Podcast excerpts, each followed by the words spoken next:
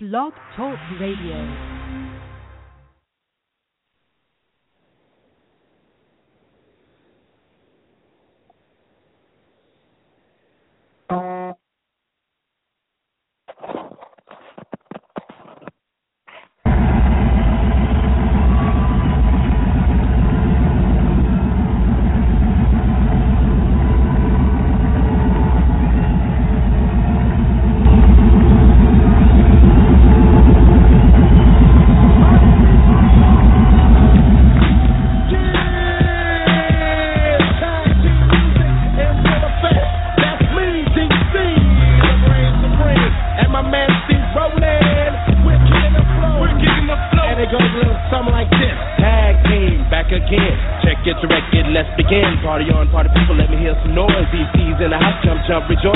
party over here, a party over there. Wave your hands in the air, take the dairy, yeah. These three words, and you're getting busy. Whoop, there it is, Hitman.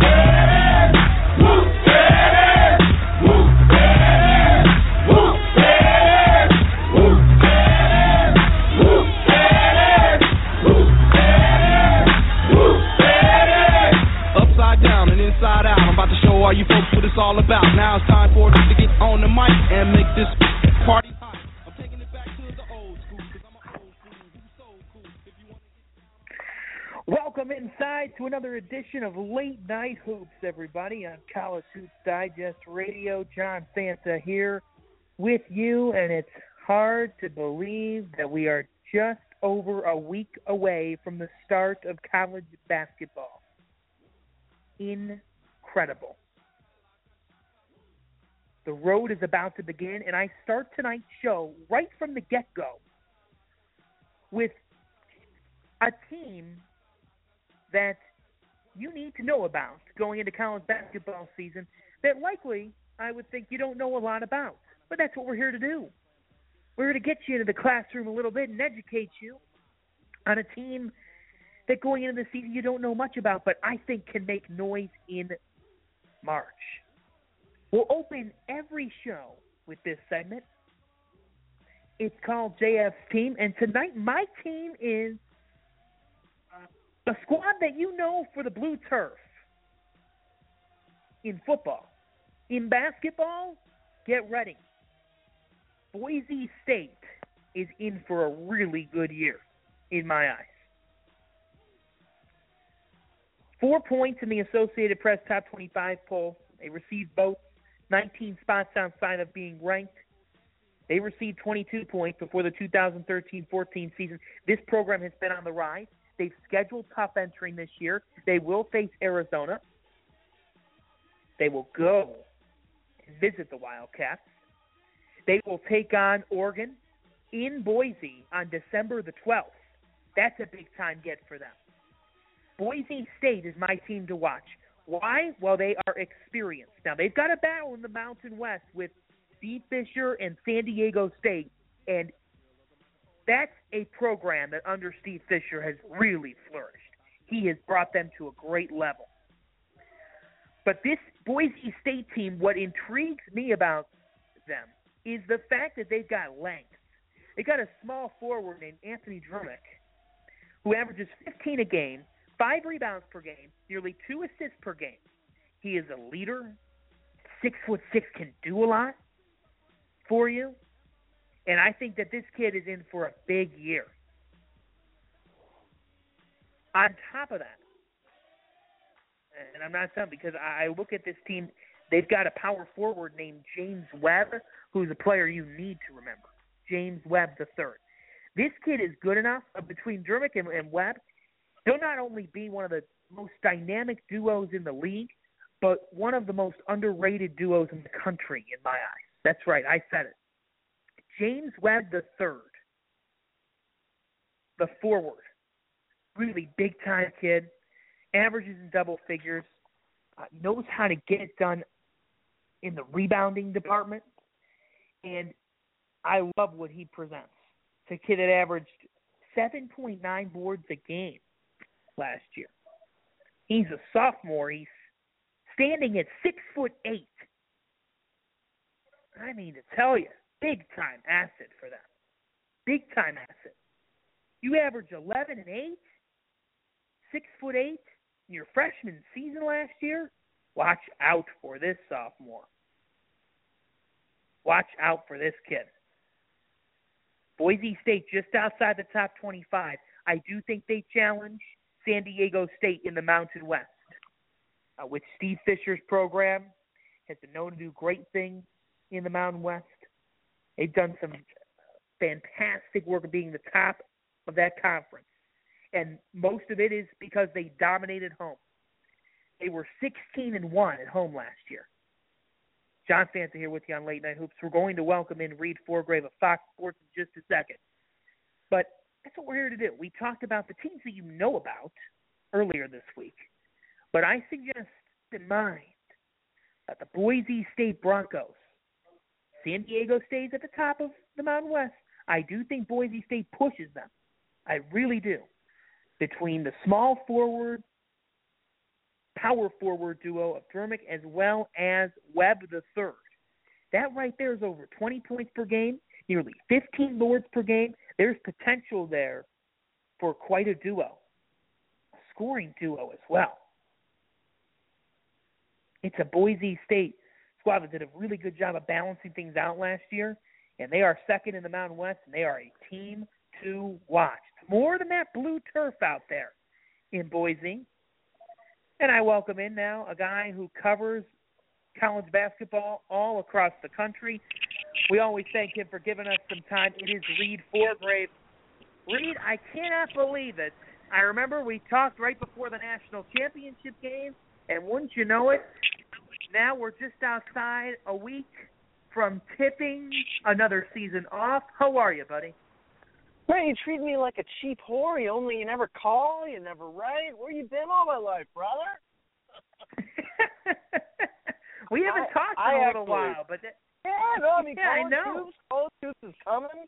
College hoops is here. I, I I'm I'm always thrilled when that's the case. Like it's a it's just a fun time of the season where I'm, you know, I've I've been on the road. I think six or seven weeks in a row. I'm actually just went to an exhibition game at Michigan, uh, where I watched those guys, and they look. I think it's a more talented team than a year ago. But this is this is always a really really fun time of year for me, and really for any college basketball fans, especially the guys who are who are nuts about it. You know, it's the amateur hour once it's uh, once this March Madness comes around, but right now it's for the hardcore guys. Reid Forgrave is our guest from Fox Sports.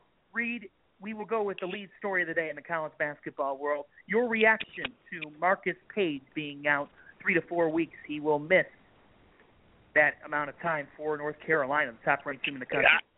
I, I actually have have quite the hot take here. It really, really, really sucks. Like, I love Marcus Paige. He is a fun basketball player to watch. He is a great, great kid. Like, one of the smartest players in college basketball. And to see it two years in a row, have him have another injury at the beginning of the season, you just hope that it's something that takes a month off his senior year, and by the time he comes back, he's fully healed. Because you get the sense that last year his injuries were just nagging him the entire season. Uh, look, UNC's number one in the country with Marcus Paige on the bench. They're not number one in the country. They're I don't know, maybe number ten in the country. Uh, it's a very, very different team even though they're deep and balanced, uh, it's a very different team when you rip out their heart and soul. So let's hope that he doesn't get rushed back. Um, honestly, I'd rather I'd rather they wait until ACC play to bring him back uh, instead of rushing him because they're going to really need that guy come March. So uh, it's it is a bummer because he is one of the good guys and one of the guys you can't help but root for. Um, so such a it's just crappy news to hear a week before the season. Reid Forgrave, our guest from Fox Sports, and uh, Paige fracturing the third metacarpal on his right non-shooting hand, missing three to four weeks of time. But I extend upon this, and it's a question I've been asking a lot of the guests that we've had on the show, Reid. Do you feel like, uh, obviously there's pressure, but is there an extra amount of pressure on Roy Williams to win this year, to get it done on the big stage, to get this team the Final Four? I felt like last year, Reid, uh, Roy Williams got a lot of hate for not being able to do more with that Carolina team at times. He did. I, I I didn't think that team was uh, as talented as a lot of people did think, uh, and I know it's a very similar team from last year. But with Justin Jackson, that's a guy who really needed just some body maturity. He was such a skinny player. Um, so with an extra year of experience, I do think this team is set for this year. Let me throw something else into the mix as far as extra pressure on Roy and on the team. With this NCAA investigation looming, you never know with the NCAA how these things are going to go. Are they going to come down with the hammer? Are they going to come down with a slap on the wrist? Uh, no one has any idea until it comes out. But it strikes me, this whole case, uh, whether it is coming down on the university itself or the basketball program, uh, that it, this very much hits at the heart of amateurism. Uh, so this could be an enormous penalty. This might be their last chance to really vie for a national title in a while. So I, to me, that's where I think the pressure lies is having this shadow over their entire season, not knowing what the future's going to hold, saying, "Hey, our time needs to be now." Yeah, and I thought that that group last year was overrated in a lot of ways.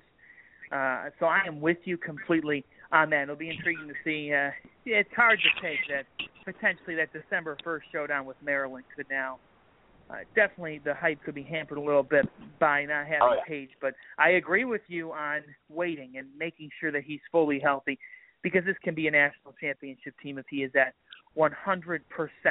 Uh, let's turn since we were, and I want to go out west in just a little bit. But first, I'll turn to the Big Ten. And it's still, uh, every time I look at Maryland, you want to think ACC, and then you remember Big Ten. Uh, this I know, is the I know. I'm still the same way, man. It messes with my head. Yeah, I still and and you know what? We cover this sport every single day, and I still just get just kind of faked out when I see that. But you saw Michigan State tonight. How was Denzel Valentine? How's this team looking? I, I think they're more talented than a year ago. Uh, remember, you're adding Aaron Harris, uh, the West Virginia transfer, who is a big time scorer uh, to a team that struggled uh, shooting, especially shooting free throws last year. Uh, Aaron Harris is going to be a spark plug for this team. Denzel Valentine looks great. Uh, Javon Bess is healthy. Uh, I mean, look, Travis Trice losing him is a really big deal. I think a much bigger deal than losing Branden Dawson. Uh, Trice was absolutely nails uh, during the NCAA tournament. But tell you what, uh, an extra year of experience for Tum Tum Nairn, the best name in college basketball. uh, an extra year of experience for Denzel Valentine, who, when you, when you look at his accomplishments over the first three years, uh, he's going to go down with a serious legacy at, at a school where it's difficult to kind of get on those leaderboards. He is going to be right up there for most wins. Uh, I think if they win 30 or 31 games, his class will be the winningest class in Michigan State history. Think about that for a minute. Um, so these these guys are tough. I mean, if you look at the Big Ten, Maryland, obviously the most talented, but Michigan State, Indiana is an intriguing team. Purdue maybe a little bit under the radar, but that Yeah. might be the best front line in all of college basketball. I know I'm missing one or two other ones in there, but that is a that's a tough conference. I think Nebraska is going to make a bit of a comeback disappointing season last year.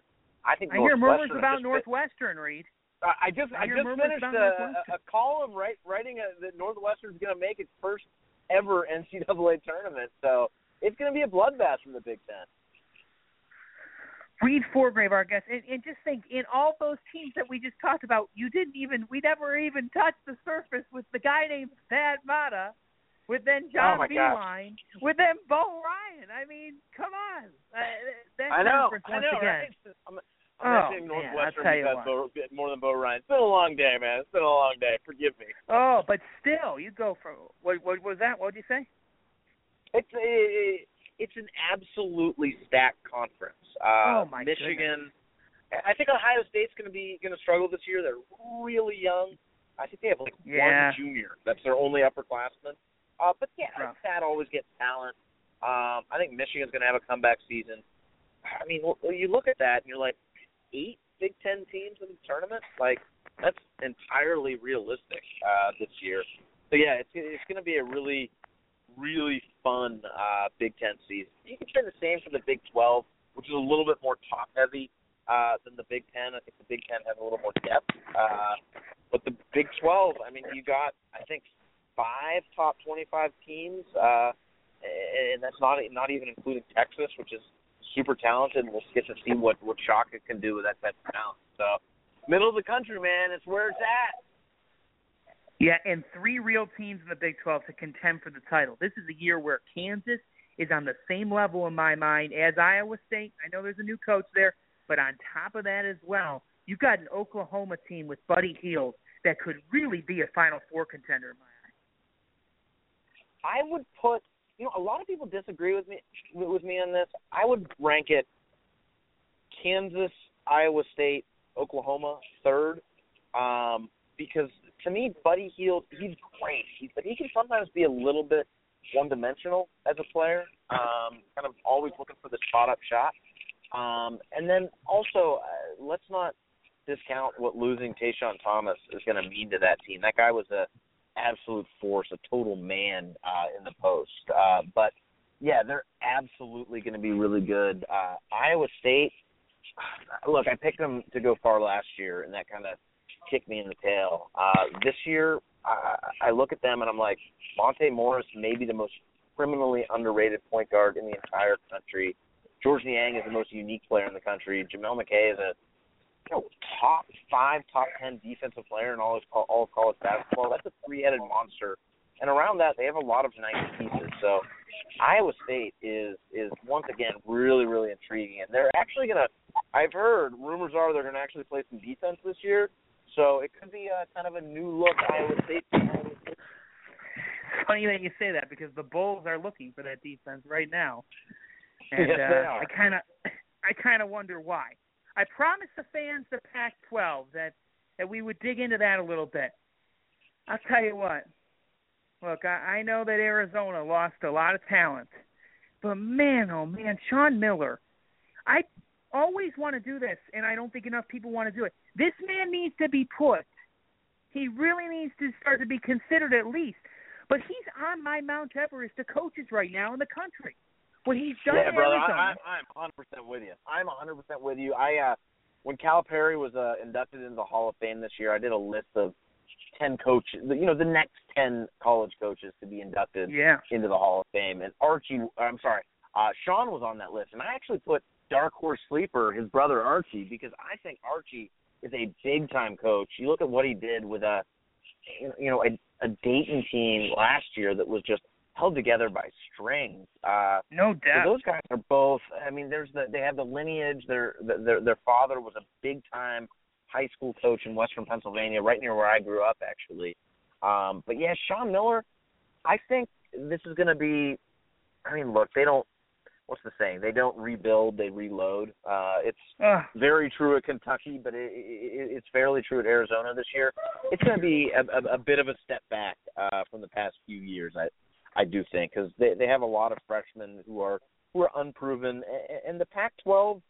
There are a lot of uh, very good but not great teams in that league. A lot of question mark teams, and I would put Arizona in that mix. Uh, to me, the top of the Pac-12 you could pick five teams that could win that league. Usually it's Arizona and everyone else. Uh, this year it's Arizona and UCLA and Utah Cal. and Cal uh, and I mean probably not, but Oregon State made a lot of steps forward last year. USC, yeah. I mean, I'm not putting those in the top tier. USC, I think this is going to be their year to shine. Um, really? Yeah, I think USC. Like, if you look at them, they look they were bad last year. Um, it takes a little bit of projecting, but if you look at they're 345th in the country in experience. Uh, they were younger than Kentucky last year. Um, they have a big time point guard in Jordan McLaughlin who was who's thrown to the wolves last year as a freshman. Uh, but he's going to be a sophomore. He has the Pac-12 experience. They have, I think, the most underrated recruit in the country coming in, a guy named Chimezie Metu, who's a California kid who's like six nine, six ten, phenomenal athlete. Um, I think they could look. They're not gonna they're not gonna win the Pac-12, but they might be a sneaky bubble team uh, that might surprise you come come February, where they're still kind of hanging around in the bubble. Yeah, be intriguing to see. I think one team I look at is Utah. Is how life without De, Delon Wright. He was a fantastic yeah. all around athlete. We'll see. But Kaleb Tarczewski's that kid that uh, he's got like the Aaron Craft, Jon Diebler, uh, the the kid that wait a minute, he's on the roster again. I mean, that kid is back for another year, and he is just a the, dominant man in the paint. The, the the funny part is he was. I look back at the recruiting rankings from his, and look, it wasn't a great recruiting class. It was the recruiting class that ended up producing the number one pick of Anthony Bennett. Uh, we all know how that went. Um, but he was, I think, the third rated player uh, on the ESPN 100 that year, behind Nerlens Noel and Isaiah Austin, and I believe Kaleb Tarczewski. Uh, I like his game, but don't you ultimately look at his career, at least so far, and say did not live up to the possibly inflated expectations? Uh, maybe I'm wrong. I'm curious what you think. Well, he that's a kid that just from day one has. Uh, I always was impressed with his length but now the fact is, is that he has exceeded my original expectations, and that he just continues to get better at. He was not as good of a scorer two years ago. He's gotten better in that category. Yeah. He rebounds. He rebounds the basketball exceptionally. I mean, you could put him up there with uh, just about anybody, and he's a smart player. And I think that's another thing about Sean Miller's program and the better programs yeah. in the country.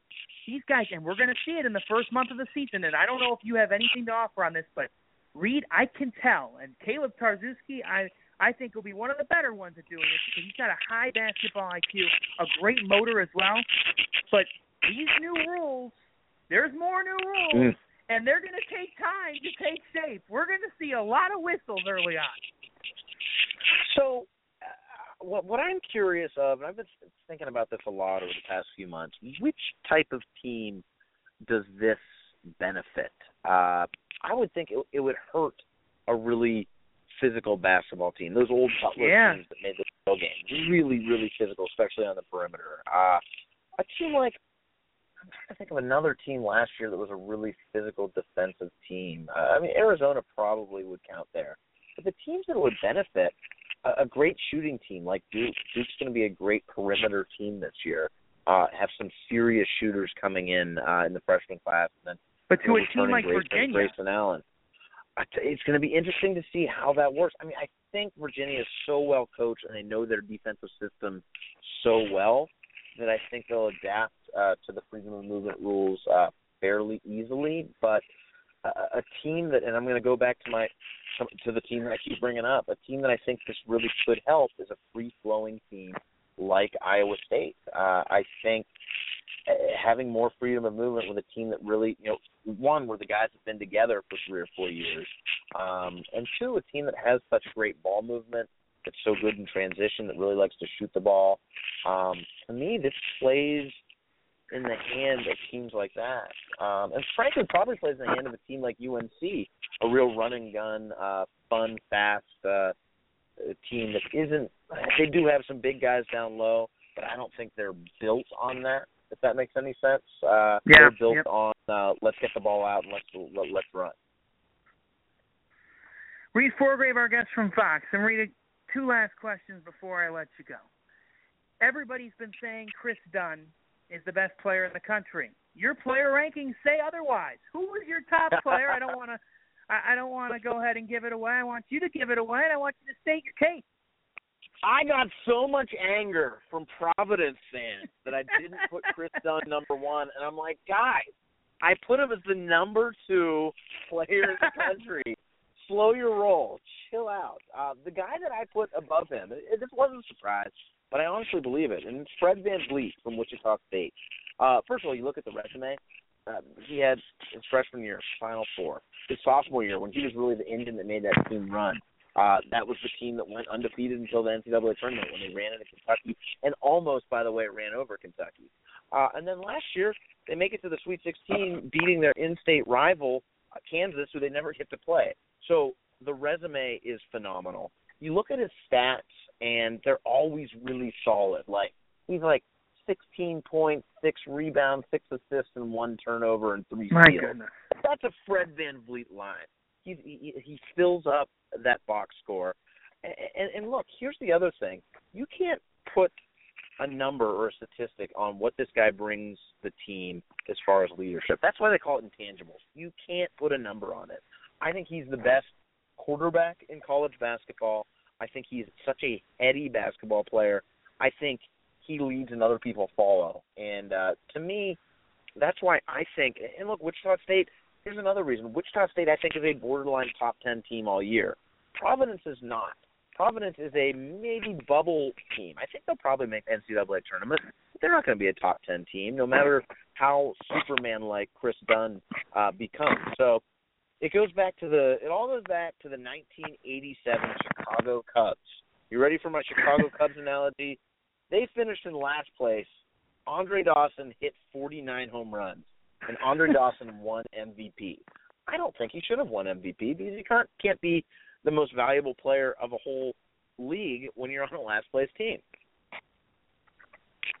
Well, I think it's fair uh, in one way. In another way, I do think that Providence is a top six team in the Big East in my mind. But I, I do think that getting picked fifth in league is is a little bit dicey. I I, I don't think that that's a for sure by any means in the Big East Conference with Villanova, with Georgetown, and I think everybody talks about two team race. I I think it's a three team race at the top. I do think the Butler Bulldogs are that good. Xavier Providence, and then people are on the Marquette bandwagon. Uh, are you on the Marquette bandwagon? So, well, first of all, and save this clip for March. Uh, Yeah. I'm going to call it a four-team race, and I think the dark horse team there is Xavier.